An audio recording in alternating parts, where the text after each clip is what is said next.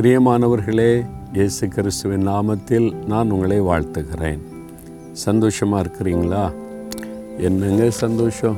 ஆண்டவரை தேடுறோம் ஏதோ ஆண்டவரோடு நடக்கிறேன்னு சொல்கிறோம் ஜெபிக்கிறோம் எல்லாம் தான் பண்ணுறோம் ஆனால் இன்னும் நம்ம எதிர்பார்த்த பலனெல்லாம் பார்க்க முடியலையே. ஒரு பிரயோஜனம் இல்லாத ஆள் மாதிரி தான் இருக்கிறேன். என் குடும்பத்துக்கு என்னால் ஒரு நன்மை இல்லை. எனக்கு ஒரு நல்ல வேலை கிடைக்கல. பிஸ்னஸில் ஒரு நல்ல ஆசீர்வாதம் இல்லை. வேலையில் ஒரு ப்ரொமோஷன் இல்லை. ஏதோ வாழ்க்கை ஓடுது அப்படின்னு நீங்கள் சொல்கிறீங்களா அப்படி ஒரு வாழ்க்கைக்கு ஆண்டவர் உங்களை அழைக்கலை.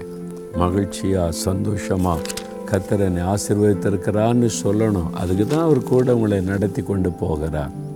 இன்றைக்கி பாருங்களேன் ஏசையா இருபத்தி ஏழாம் அதிகாரம் ஆறாம் வசனத்தில் அவர் சொல்லுகிறார் யாக்கோபு வேர் பற்றி இஸ்ரவேல் பூத்து காய்த்து உலகத்தை பல நாள் நிரப்பும் நாட்கள் வரும்.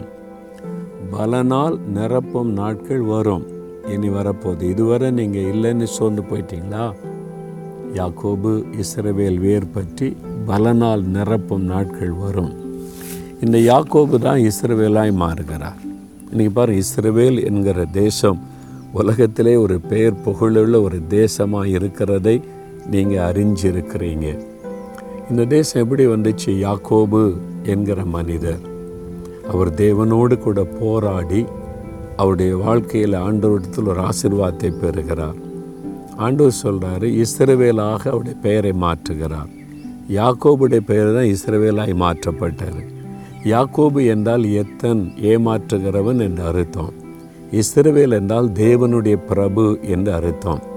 ஒரு ஏமாற்றுகிற சுபாவமுள்ள ஒரு மனுஷனை தேவனுடைய பிரபு என்று அழைக்கக்கூடிய அளவிற்கு ஆண்டவர் மாற்றினார். அந்த பெயரில் தான் ஒரு தேசமே இன்றைக்கு அழைக்கப்படுகிறது பாருங்களேன். ஒருவேளை ஆரம்பத்தில் இந்த யாக்கோபு பலனில்லாதவனாக இருந்தார்.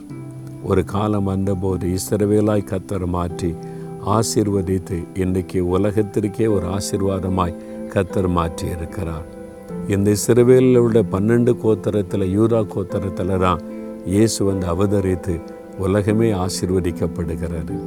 உலகத்தை பலனால் நிரப்புகிற நாட்கள் வரும். அதற்கு ஒரு குறிப்பிட்ட காலம் ஆயிற்று. உங்கள் வாழ்க்கையில் கூட நான் நடக்கிறேன் என்னை ஒப்பு கொடுத்துருக்கிறேன் என்னை எதிர்பார்த்த ஒன்று நடக்கலையே. பயப்படாதங்க சோர்ந்து போகாதங்க. எல்லாத்துக்கும் ஒரு கால ஆண்டவர் வச்சுருக்கிறார்ல. நீங்களும் உங்களுடைய குடும்பத்துக்கு ஆசிர்வாதமாய் ஒரு பலனை கொண்டு வருகிற நாட்கள் வருகிறது என்று ஆண்டவர் சொல்கிறாரு உங்களுடைய சமுதாயத்துக்கு நீங்கள் ஆசீர்வாதமாக இருப்பீங்க. இருக்கிற இடத்துல மற்றவங்களுக்கு நீங்கள் பலன் கொடுக்குறவங்களாக மாறுவீங்க அப்படின்னு ஆண்டவர் வாக்கு கொடுத்துருக்கிறார்.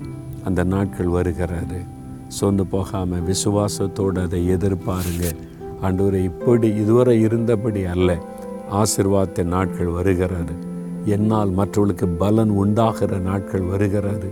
மற்றவங்களுக்கு ஆசீர்வாதமாக இருக்கும்படி பலன் கொடுக்கும்படி ஆசீர்வதிக்கிற நாட்கள் வருகிறது. விசுவாசமாக சொல்லுங்கள் ஆண்டவரை பார்த்து சொல்லுங்கள் தகப்பனே நான் மற்றவர்களுக்கு ஆசிர்வாதமாய் பலன் கொடுக்கிறவனாய் என் குடும்பத்துக்கு சமுதாயத்திற்கு நான் இருக்கிற இடத்துல மற்றவர்களுக்கு பலன் கொடுக்கும்படிக்கு என்னை ஆசிர்வதித்து மேன்மைப்படுத்துகிற நாட்கள் வருகிறதற்காய் ஸ்தோத்திரம் ஸ்தோத்திரம் ஸ்தோத்திரம் அப்பா. இயேசுவின் நாமத்தில் ஜெபிக்கிறேன் பிதாவே. ஆமேன் ஆமேன்.